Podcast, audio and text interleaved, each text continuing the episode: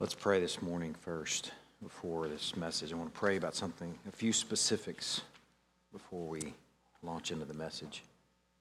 Lord, first of all, this morning, we want to lift up another church in our community. Um, we want to pray for Rock, or the Rock Baptist Church, and Tim Stout. I uh, really know nothing at all about this church other than I had a flyer on my front porch this week from this church I've never even heard of. Um, Lord, this morning, I just want to have the chance to lift them up and um, pray that you are strong in and through this ministry. Pray for uh, Tim. I don't know if he's married and has a family, but Lord, if he does, I pray that they are getting his first and his best, and I pray that he is um, enjoying you. I pray that he's fueled by worship, by just knowing all of the distractions and things that, that he must face as a pastor. I'm uh, just wanting to lift him up and pray for focus. Um, focused, intentional um, awe and wonder and marvel that will fuel a ministry. And Lord, if this is the only exposure that, that I have to Rock, the Rock Baptist Church, just a, a flyer on the doorstep, um, we're thankful that we have the chance to bring them into the throne room this morning and to pray specifically for this people. Um, what a great opportunity. What a great privilege. We pray that you are um, being enjoyed this morning in this church. I pray that you are equipping the saints through uh, Tim and through a sermon that he may be preparing to preach at this very moment. Uh, thankful for the chance to lift him up this morning. Lord, I'm thankful, too, to see Brandon here on the front row, just considering the kind of week that he's had and his family's had in the hospital. We're just uh, thankful for his um, healing and his uh, recovery. Thankful that he's sitting here incarnate with us this morning. Uh, too, Lord, we want to pray for Andrew Money, who is... Uh, going through a terrible, terrible bout of sickness with mono and appendicitis at the same time in the hospital right now. Lord, we pray for some really basic, simple things like uh, the ability to get some food down today, uh, to get some calories in his system to fight off this infection, and uh, that the doctors would be able to treat him uh, timely. And we pray for in a timely way. And we pray, too, for the pain that he's experiencing, Lord. We pray that you would um, you take that away. Uh, Lord, also, um, we'll pray for Dan Metz as he's uh, ministering to his mom, who is uh, apparently uh, close to passing away in Florida. Lord, we just pray for his heart right now, that he's trusting you and that he has a peace that is uh, passing understanding as he's holding fast to you. We pray for a son that ministers to his mom well in these last hours and days.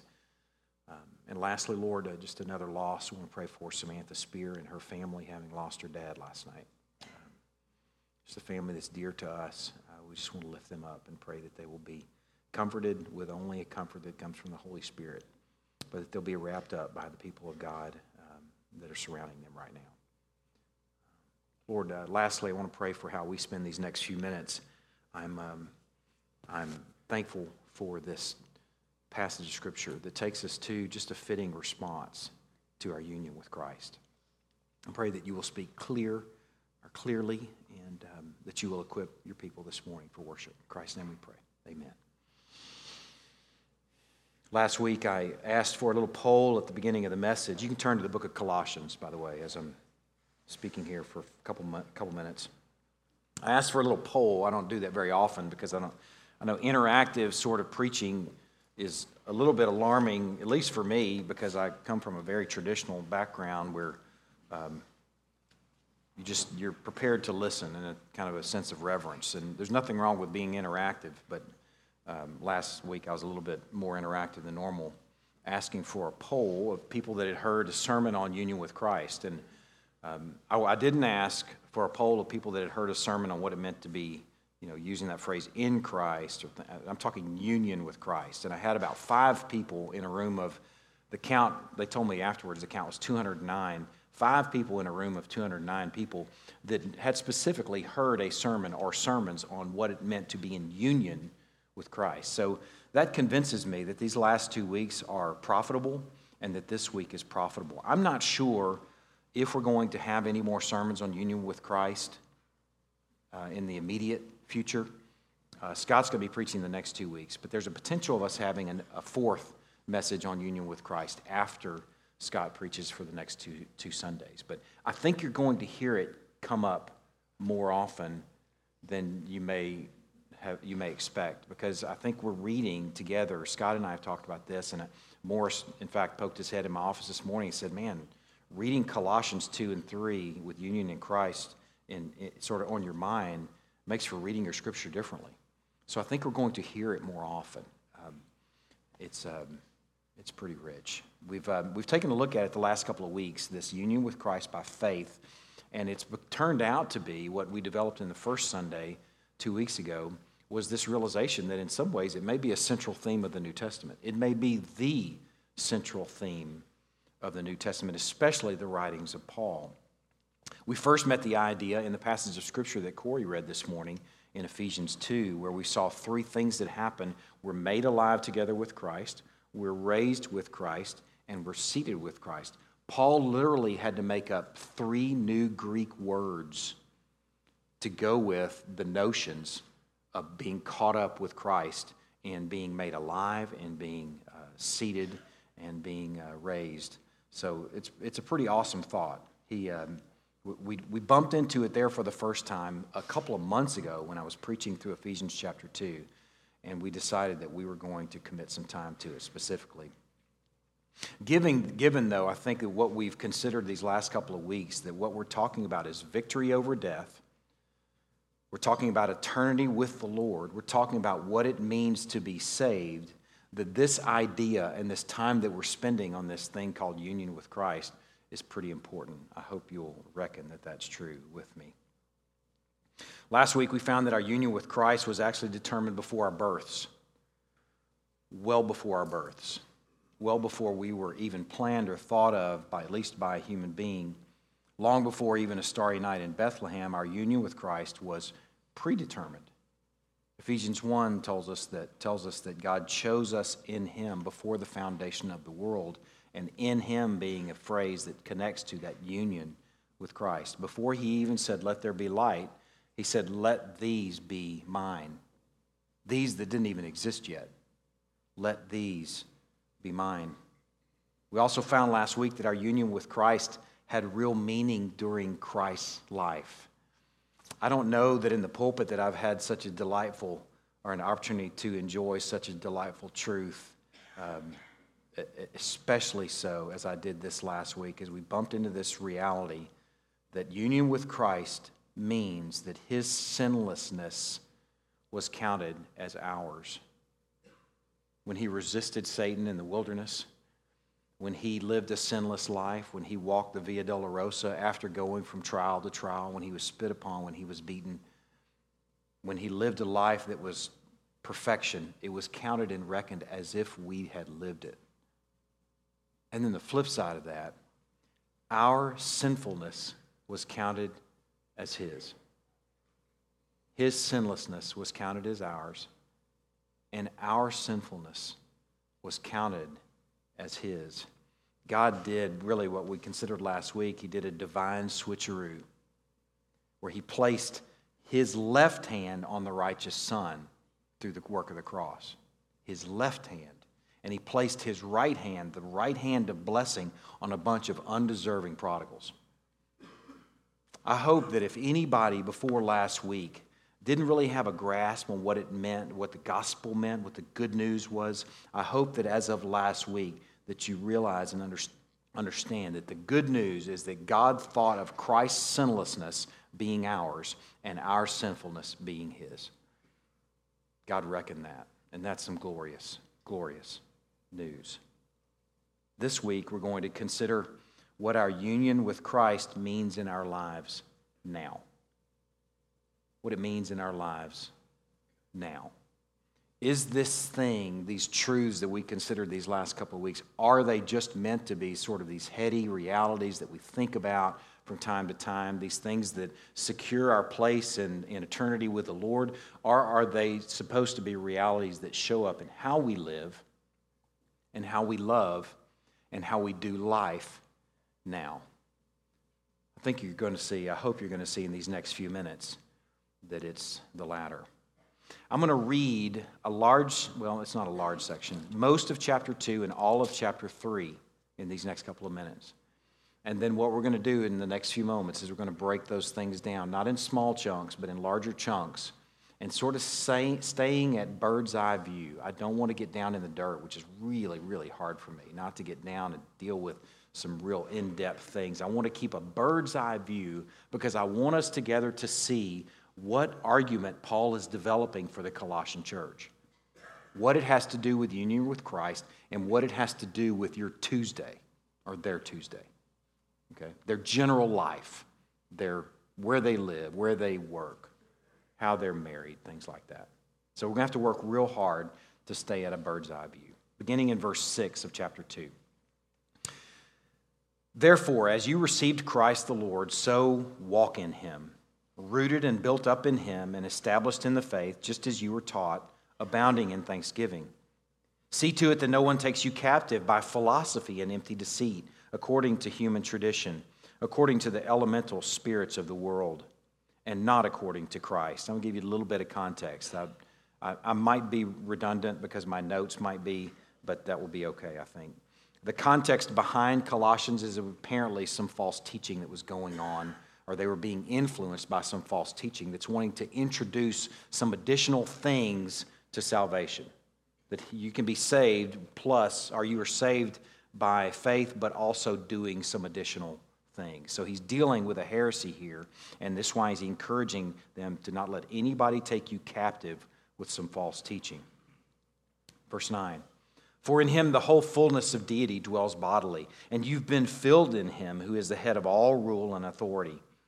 In him also you were circumcised with a circumcision made without hands, by putting off the body of the flesh by the circumcision of Christ, having been buried with him in baptism, in which you were also raised with him through faith in the powerful working of God, who raised him from the dead.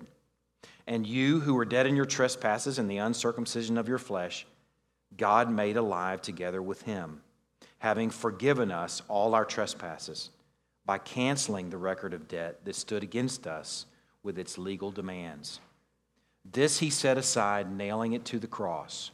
He disarmed the rulers and authorities and put them to open shame by triumphing over them in him.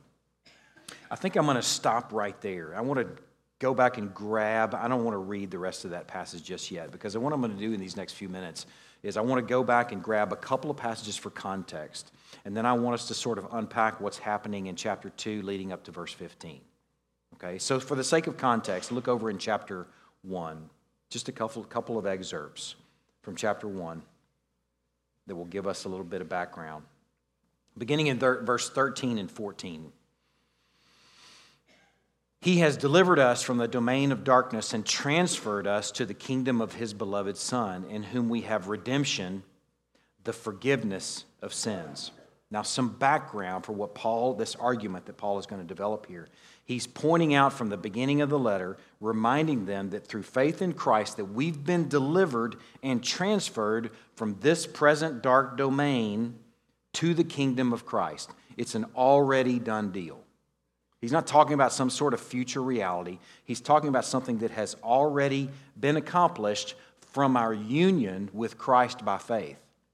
We've been transferred from this present evil age and this domain of darkness and this relationship and this union with Adam to a union with Christ, which means that we are part of his kingdom now. All the hopelessness and desperation that goes along with being in union with Adam is gone altogether. It's an already done deal. You're not somehow, by your profession of faith that happened at some point in the past, holding some sort of voucher for some something special at some future time when you go on to be with the Lord. You, there's no voucher, okay? You hold the goods and the blessings, and you're walking in them right now, whether you realize it or not. That's what he's pointing out to them from the very beginning.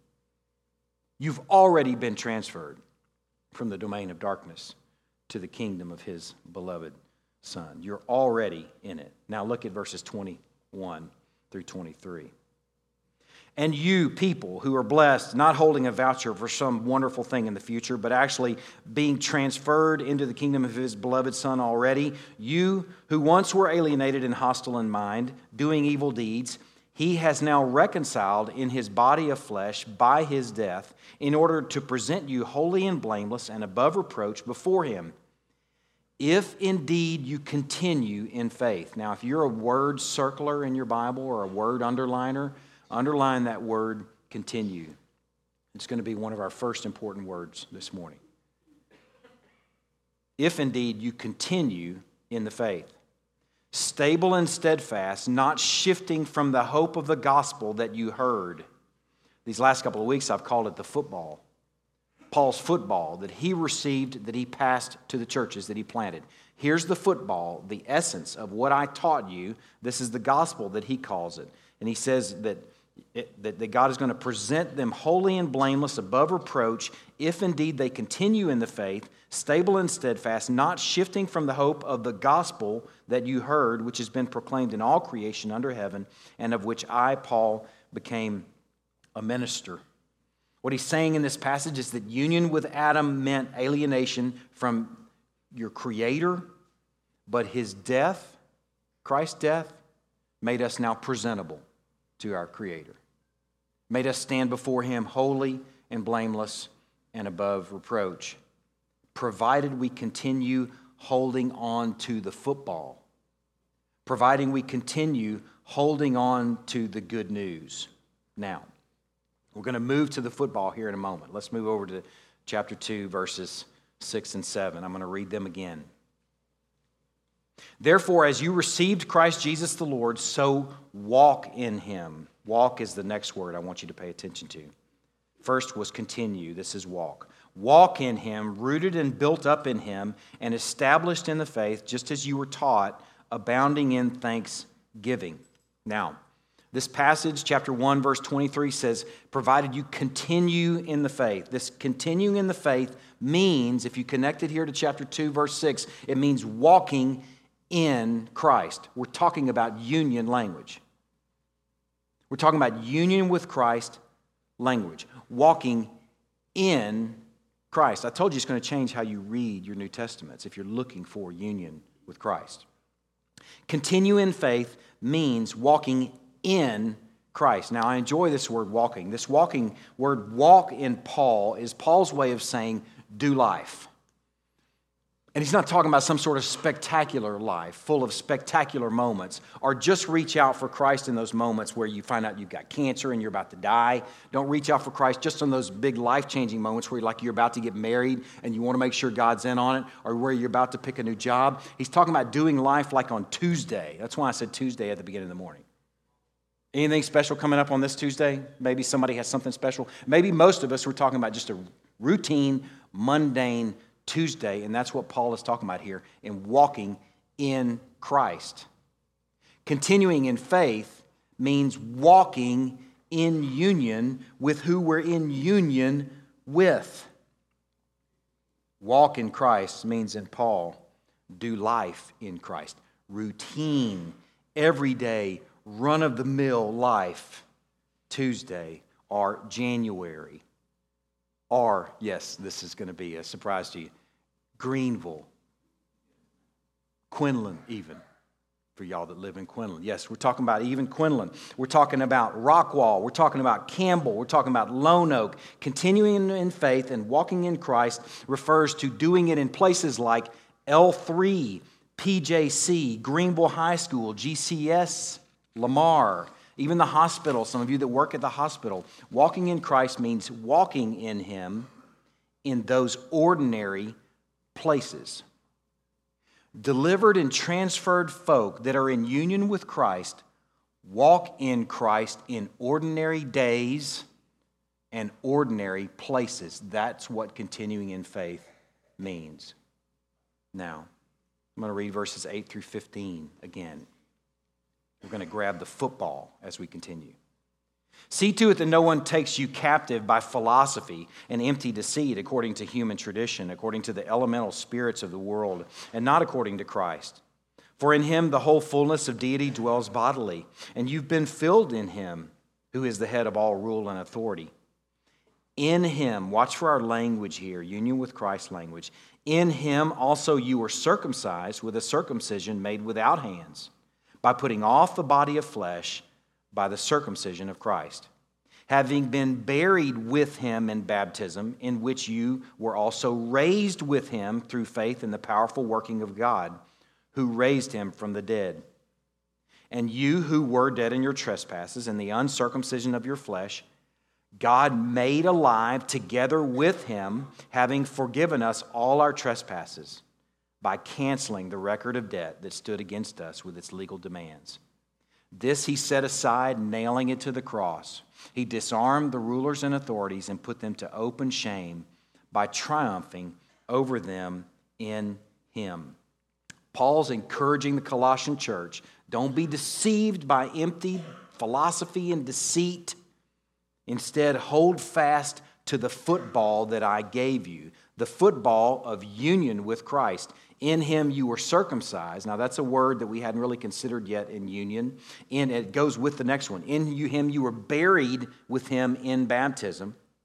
In him you were raised, and God made you alive together with Christ, having nailed our record of debt to the cross. Hold on to what I gave you. What I passed to you is the same thing that he passed to the Corinthian church that we considered on our first Sunday in this series. It's the same thing that he passed to the Roman church that Paul's going to, or that that Paul that Paul wrote and preached, and Scott's going to preach as well here in the coming weeks. If you're looking for this football, this central teaching in Paul, you're going to find this teaching of union with Christ being the goods that Paul delivered to all these church plants. And these folks were in danger of being deceived by folks. Here's the problem. Here's the, here's the deceit that they were offering. They were being deceived potentially by folks who wanted to devalue what Christ accomplished by adding some requirements for salvation. We're going to see what they wanted to add here in this next passage. Look here at chapter two, verse sixteen, through the rest of the chapter. Therefore, let no one pass judgment on you in questions of food and drink, or with regard to a, with regard to a festival or a new moon or a Sabbath. Let me kind of put this little passage in context for you. What we've done so far, we sort of re... We've, we've regathered up, we've picked up the football, we've grabbed this, this essence of Paul's teaching of union with Christ, and what we're going to consider in these next few minutes is how do we respond to that appropriately and fittingly, but first we're going to consider how to not respond fittingly. What's not fitting, what's not a, an appropriate response to being in union with Christ. Here's the inappropriate response, the unfitting response to being in union with Christ. Let no one pass judgment on you in questions of food and drink or with regard to a festival or a new moon or a Sabbath. These are a shadow of the things to come, but the substance belongs to Christ. Let no one disqualify you, insisting on asceticism and worship of angels, going on in detail about visions, puffed up without reason by his sensuous mind, not holding fast to the head, from whom the whole body, nourished and knit together through its joints and ligaments, grows with a growth that is from God. If with Christ you died to the elemental spirits of the world, why, as if you were still alive in the world, do you submit to regulations? Do not handle. Psh. Sound effects, man, I'm putting them in there. You're right. They're not holy inspired sound effects, but man, they're fitting for what he's saying here. Do not handle, do not taste, do not touch, referring to things that all perish as they are used according to human precepts and teachings. These have indeed an appearance of wisdom in promoting self-made religion and asceticism and severity to the body, but they are of no value in stopping the indulgence of the flesh. This is the unfitting response. This is the poor response to union with Christ. He really draws out three things. First of all, the old covenant practices. Maybe some of the teaching that they were being influenced with was, hey, you got to be sure you wash this, and you got to don't touch this, and you got to practice this, this special festival or holiday if you're going to be saved. And that's what Paul's saying. Those are old news. Those were just shadows that pointed to the substance that is Christ. When I was growing up, my parents didn't really have a hard press on this, but there was the notion when I was growing up among people that I gathered with in corporate worship and that I was church, did church with, that if you cut your grass on Sunday, that you weren't honoring the Sabbath. That's the sort of rules and regulations he's talking about. That's just dumb. If your grass is long, please, by all means, cut it this afternoon. Now, we're in winter, so you probably you probably don't have to do that. But what he's talking about here is holding on to shadows of Christ over holding on to Christ himself. That is not a fitting response to being in union with him. The old covenant rituals became obsolete, so foisting them and pushing them into a new covenant list of do's and don'ts is what he calls a disqualifier. That's a big old fat word. Now, does somebody want to get into what that word means? That is somehow disqualifying their faith and salvation? I don't know. You can take a good look at it. It's bad news. Let's just leave it at that. These little list of regulations. Don't do this. Don't do that. Don't handle this. Don't taste that. Don't touch this. He also introduces another thing. It's called asceticism. The first thing he introduced as an unfitting response is old covenant practices. And the second thing was asceticism. Asceticism is the practice of self-denial for the purpose of experiencing a heightened spiritual state. I'm just going to be really honest and open with you right now. I usually am, but I'm just going to tell you right now, I this this really appeals to me. I'm an abstinence kind of guy. I went a whole year. I I grew up an overweight kid, so I always struggled with food, and I medicated with food my entire life. I probably still do to some degree. But I spent, for me, one of the things I wanted to do one year to sort of get a handle on this is I went off sweets for an entire year. I didn't have a Tic Tac for a year. Now, at three a.m. on January first the next year, my face was in the refrigerator eating cheesecake. So I don't know what it really accomplished. But it appeals to me. Asceticism appeals to me. It's extreme abstinence and austerity. It's sort of like a, a monastic sort of mindset that says, man, I'm just going to take all this stuff away from me because it, it, it entertains, I'm entertaining my appetites. They're practices intended to release the soul from bondage to the body, thereby permitting union with the divine. Now, the hard thing here, and I'm, I'm, I, I'm telling you, we're going to stay bird's eye. We're staying at the top of the trees. I'm not going to get into the dirt and, and, and the, the weeds on the difference between asceticism and what Paul said when he said, I buffet my body to make sure I'm not disqualified. Okay, or what uh, one of the fruit of the Spirit is self-control. What I'm dealing with here in this asceticism being listed here as an inappropriate response is not somehow licensed to throw self-control out the window. It's not somehow licensed to say, well, I'm going to do whatever I want with my body then, because see what Pastor Ben said? That's asceticism if you somehow say, you're going to um, deny yourself something. I think what's going on here at the heart of this is denying as practice good things from God and then imposing those expectations on everyone else. That's the problem that's going on right here. Now, if I had gone a whole year without eating sweets and looked down my nose at everyone else and said, man, if you were a true Christian like me, you wouldn't be eating sweets either. That's what we're talking about, I think. That's ridiculous. And the third thing that I don't think that we have a significant problem with in our context, although we might, is the worship of angels. I hope none of you are really tempted with that, but apparently that was a significant influence then, especially among Jewish circles. The worship of angels. Those are unfitting, inappropriate responses to union with Christ. And in verse nineteen, look at what happens in verse nineteen. If you're holding on to these inappropriate responses to union with Christ, then you're not holding fast to the head. You're either holding fast to Christ, the, the head being Christ, or you're holding fast to these stupid little man-made requirements and lists of do's and don'ts and regulations. And what, what it makes me think about is faith apparently is just one-handed. Faith is one-armed and one-handed, and you can't hold on to those things and hold on to Christ because you just have one hand. So you're either holding on to Christ or you're holding on to a bunch of do's and don'ts and stupid regulations that are really just self-man-made religion. Self-religion. These things might seem wise. Look at him. He went a whole year without sweets. He must really love Jesus.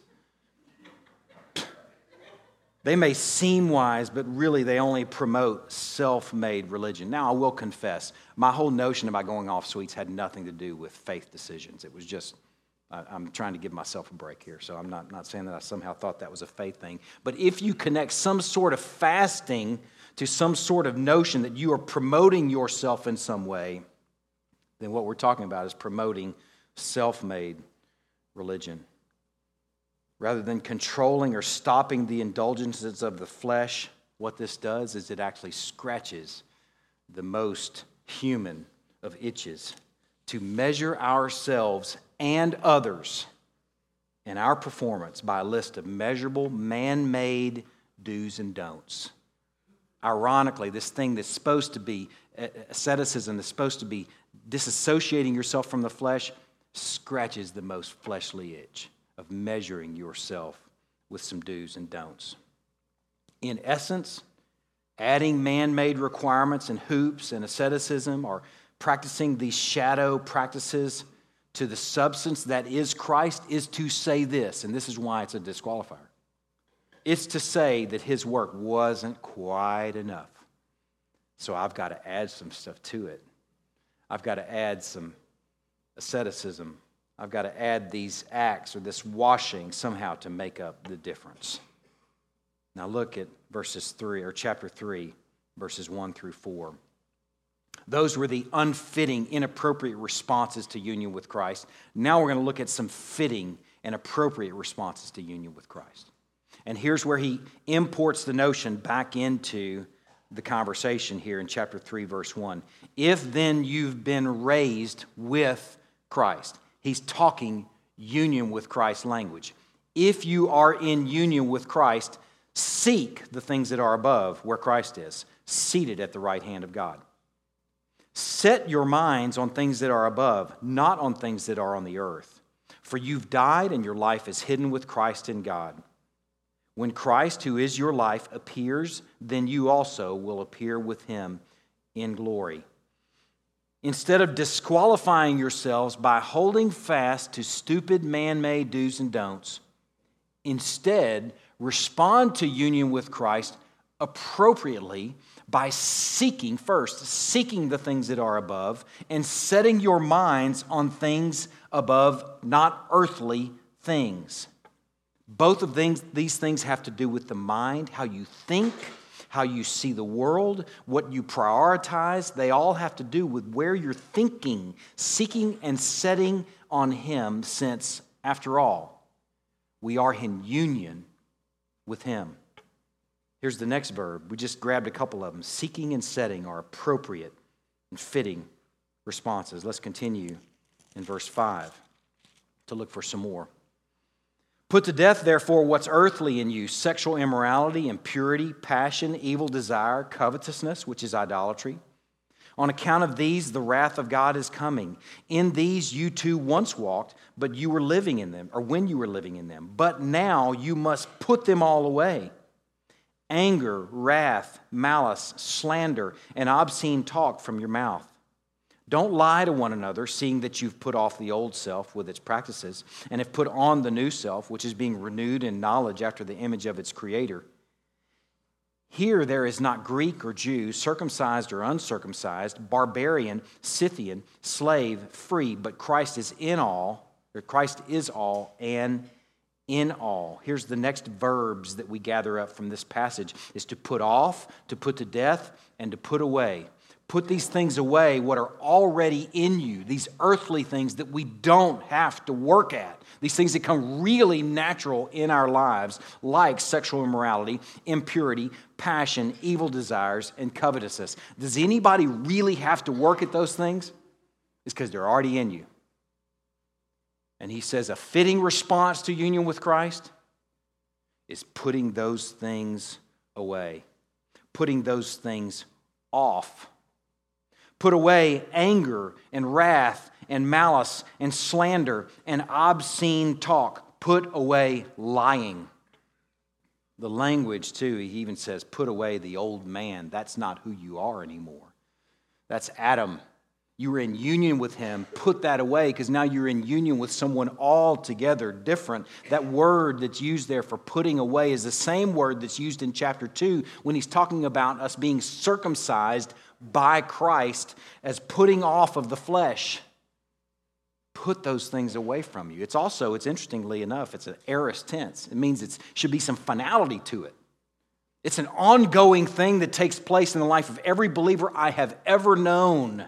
But it's not a present tense verb because there ought to be some finality to it because it's not who you are.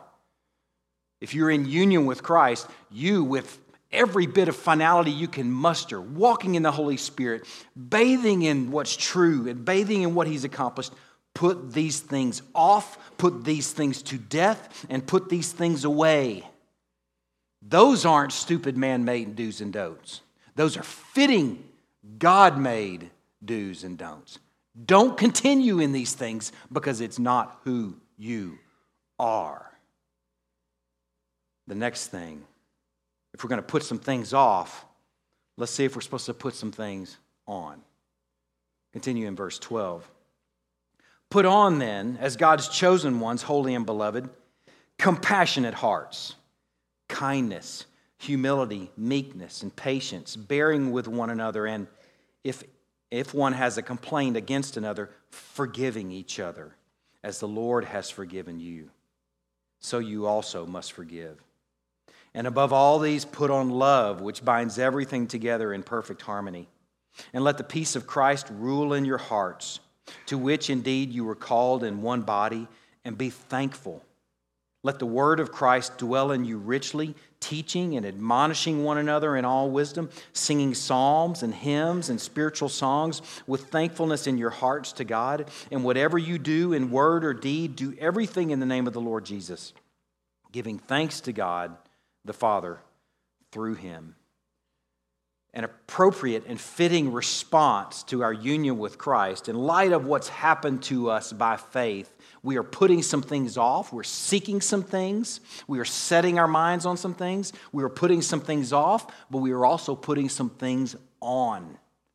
We are putting on this new identity of who we are, and what goes along with that is compassionate hearts, kindness, humility, meekness, patience, forgiveness, love, and letting the peace of Christ rule and the word of Christ dwell. You want to know what fitting responses to union with Christ are? That's a really nice list right there. And that too is an aorist tense, as if there should be some finality to it, because it's who you are. It's something we have to work at every single day, but realize it's something that it is your identity as being in union with Christ that you have put these things on.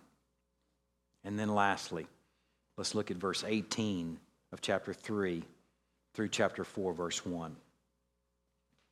Wives, submit to your husbands as is fitting in the Lord. Husbands, love your wives and do not be harsh with them. Children, obey your parents in everything, for this pleases the Lord. Fathers, do not provoke your children, lest they become discouraged. Bondservants, obey in everything those who are your earthly masters, not by way of eye service, as people pleasers, but with sincerity of heart, fearing the Lord. Whatever you do, work heartily, as for the Lord and not for men, knowing that from the Lord you will receive the inheritance as your reward. You are serving the Lord Christ, for the wrongdoer will be paid back for the wrong he's done, and there's no partiality. Masters, treat your bondservants justly and fairly, knowing that you also have a master in heaven. These are real common things that are listed here just reinforce what he's calling them to is walking in Christ in ordinary places like marriage, like family, like job, like Greenville. Like the very things that we come and go and just exist in, and we wait for something spectacular, not realizing we're in it. We're in the place where he's called us to walk in response fittingly, in response to being in union with him, by wives submitting to imperfect men. In response to your union with Christ, wives submit to imperfect men. And husbands, love with gentleness, not with harshness. Imperfect wives. Man, in response to our union with Christ, children, obey imperfect parents. in response to our union with Christ, let's get into the workplace. Bondservants, obey imperfect masters and work like you're working for Jesus. On Tuesday, we're not talking about spectacular moments. We're talking tomorrow. What a great place for us to walk in union with Christ. It's right here before us. Masters, on the other hand, for some of you that are running businesses, be fair and just with imperfect bondservants. Man, I have three little implications. They're all brief, but I think they're important in response to this flow of argument that Paul develops here. First of all, there's the implication that you can't put something off and away successfully without putting something else on. You can't put a bunch of things away that were in the old man and the old life without putting on something else. God never, at least to my knowledge, calls you to put something away without giving you a great and God-honoring alternative that's full of blessing. I think the worst thing you can possibly do is sweep a house clean and leave it unfilled. Jesus has a wonderful parable along those lines in Matthew twelve. I've seen this firsthand in so many lives. I've seen it in my own life. You can almost watch these things unfold in the lives of those that you love and care about. What goes with a strong appetite for God and His Word and His work is a weak appetite for worldly stuff. I think faith is one-handed. It just has one hand. What goes with a strong appetite for God and His Word and His work is a weak appetite for worldly stuff and activities. And on the flip side, when an appetite for God and His Word and His work wanes, there's a vacuum there and a void that will be filled with the world's offerings. It's inevitable. Because faith is one-handed. You can only hold on to one thing. We're made with appetites, and only asceticism, I think, says ignore them. That's the problem with asceticism. It says ignore them. We were made with God-given appetites, and those God-given appetites should be met with God-honoring, God-seeking, above-seeking replacements. My thought is you can stay quite occupied and quite satisfied being compassionate, kind, humble, meek, patient, working at forgiveness with people that have asked for it seventy times sixty-nine, working at that. You can be completely occupied loving one another and letting the peace of Christ rule in your life and the word of Christ dwell. The second implication is that despite something so profound that it happened and was secured and decided even before our birth, this notion of being in union with Christ, we should still mindfully and intentionally, with effort, work at walking in Christ. And all those verbs that we've gathered up this morning, continue, walk, seek, and set, put to death, put away, put off, and put on, all of those things involve work. It seems like it ought to be a no-brainer, but it's not. I don't know if we've been conditioned by the movies or conditioned by stories that we've heard growing up or conditioned by the notion of falling in love and falling out of love, these weird ideas that really have nothing to do with the concept of biblical love. Some people think that if it involves work, then it must not be true. Think about how the relationships are treated sometimes, that if it's a relationship, if it's true love, you won't have to work at it. Anybody married in this room going to testify if that's true or not? It can be really true, but it's going to be lots and lots and lots of work. There's this strange notion that you'll be carried along effortlessly, caught up in something that's really right, and you don't have to work at. And that doesn't happen in marriage, and I don't think it happens anywhere else. I think somebody's been watching too many movies. That's not real life. And the problem is, I think in church settings also as well, is that we tend to just divorce one another. whenever things get really hard, and I'm not talking divorce, like divorce proceedings kind of stuff. I'm talking figuratively, metaphorically. When when we find some occasion where somebody's wronged us seven times sixty-nine, instead of dealing with that yet again, instead of walking in response to our union with Christ, we can just go right down the street. Now, some of y'all are here for really good reasons, because you weren't here in the teaching and preaching of God's word. You were underfed, undernourished.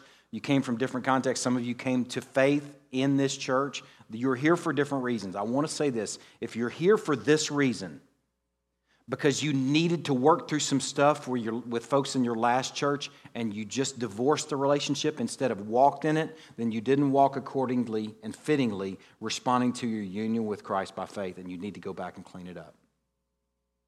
You need to go back and walk in forgiveness. You need to go back and work through forgiveness. It's appropriate and fitting work in response to the cross. Lastly, the last observation or implication of what we considered this morning.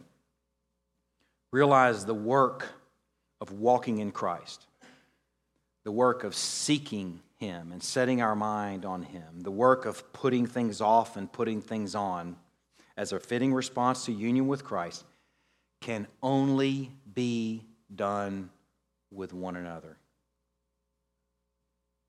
They can only be done with each other. These things aren't meant to be done alone. You may have heard this sermon alone. You may have read, as we've read Colossians together, you may have read it and heard it and thought and processed it alone. That's no surprise. We're going to start there, but we can't leave it there. We've got to expand this out and realize this letter wasn't written to Bill and Jim and Sally. It was written to a church family. A church family of regular old folks, people with bad breath, people that showed up late to worship, people that may not show up, people that might commit to something and then not show up, people that do, that are uber faithful, the, just a compliment. It was written to regular old folks, regular old church folk, but it was written to a church family. You may not realize, but all that goes into this passage is written to a people. The putting off, the seeking, the setting, all of those verbs, they're all plural. They're all meant to be done together. Some of these passages could be translated, you people. You people continue. You people walk in Christ. You people seek. You people set. You people put to death. You people put away. You people put on. All those things are meant to be done together. What we should realize in union with Christ is that we are part of an organic reality. And he says it here so beautifully in chapter three, verses nine and eleven, the last place we're going to look this morning. We're going to t- go back and take a closer look at it.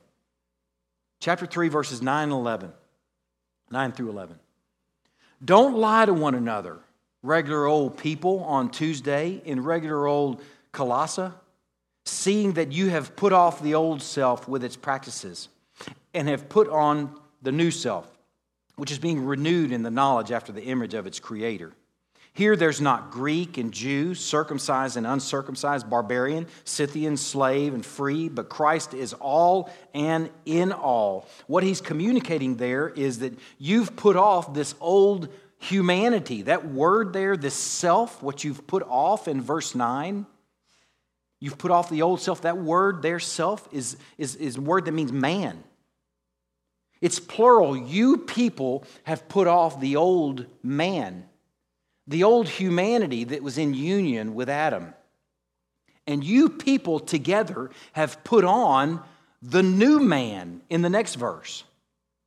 We together have become this organic reality, this being, this body, this house. There's so many images in our in our Bible that, that, that are behind this concept of us being bought, b- bought and built into something together where there's no distinction, no class, not even race. How glorious to be part of the church family where all these things are gone. You're together united to Christ, and He is all and in all. Man, what beautiful, beautiful truth. You step by faith as an individual into a living, organic body of people. And you do these things together. I was thinking about how to sort of understand all these things, where we're reckoned as part of this before we ever even take breath, and how we come into it and how we actuate it, what happens by faith. It's actuated and we step into something. I was thinking about it's like stepping into this pitch black dark room, and you have just enough light to see. I say it's pitch. It's just enough light in there to see that there is a bulb. A little, there's a bulb in there, and you're wondering, is that thing burnt out? The, the switch was flipped in ages past before God said, let there be light, and it was flipped on. You don't know that, though. You simply, by faith, go up and turn it just a squeak, and the thing comes on. And you think you're alone, and as light fills that room, you look around you and realize it's the room is full of a cloud of witnesses. The room is full of a church family, a body, a house, a being that you are now part of. As light fills that room, you realize it's full of people, and those people are called the church.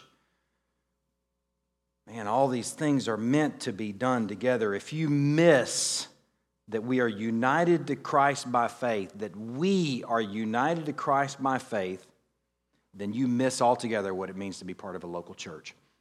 You may or may not be. You may come and go, undetached, unconnected, not knowing, not being known. You may just come and go and miss out what it means, miss out on what it means to be part of a local body. If you don't understand that we are united together to Christ by faith, then you're going to miss out on the wonderful part that we have in each other's lives, worshiping, walking, continuing, setting, seeking, putting on and putting things off together. Those things are best done together. Let me pray, and we're going to have our supper. God, we're thankful for these truths from this passage. I'm thankful for this flow of the argument. I'm thankful for real practical things that we can walk in. Lord, I pray too that as we endeavor to be this people, as we endeavor to be kind, compassionate, humble, meek, patient, forgiving, loving, walking in the peace of Christ. As we endeavor to be a people with wives that are submitting to imperfect men, and husbands that are loving imperfect wives, and children obeying imperfect parents, and bondservants obeying imperfect masters, and masters being fair and just with imperfect bondservants. Lord, I pray that as we are endeavoring to seek things above and set our minds on things above, that all of these things will be fueled by this ultimate, unbelievable reality that by faith you've united us to perfection. That by faith you have placed your right hand on us and blessed the undeserving with the blessings that Christ bought and won. God, I pray that all of those efforts will be simply response. Guard us from thinking for a moment that anything that we do or don't may add to Christ's work. Lord, I'm thankful that it's finished. And I'm thankful for this development this morning, these lists of things, these beautiful and fitting and appropriate responses to what's been done for us in Christ. We love you, Lord, and we trust you, and we're thankful. In Christ's name we pray. Amen.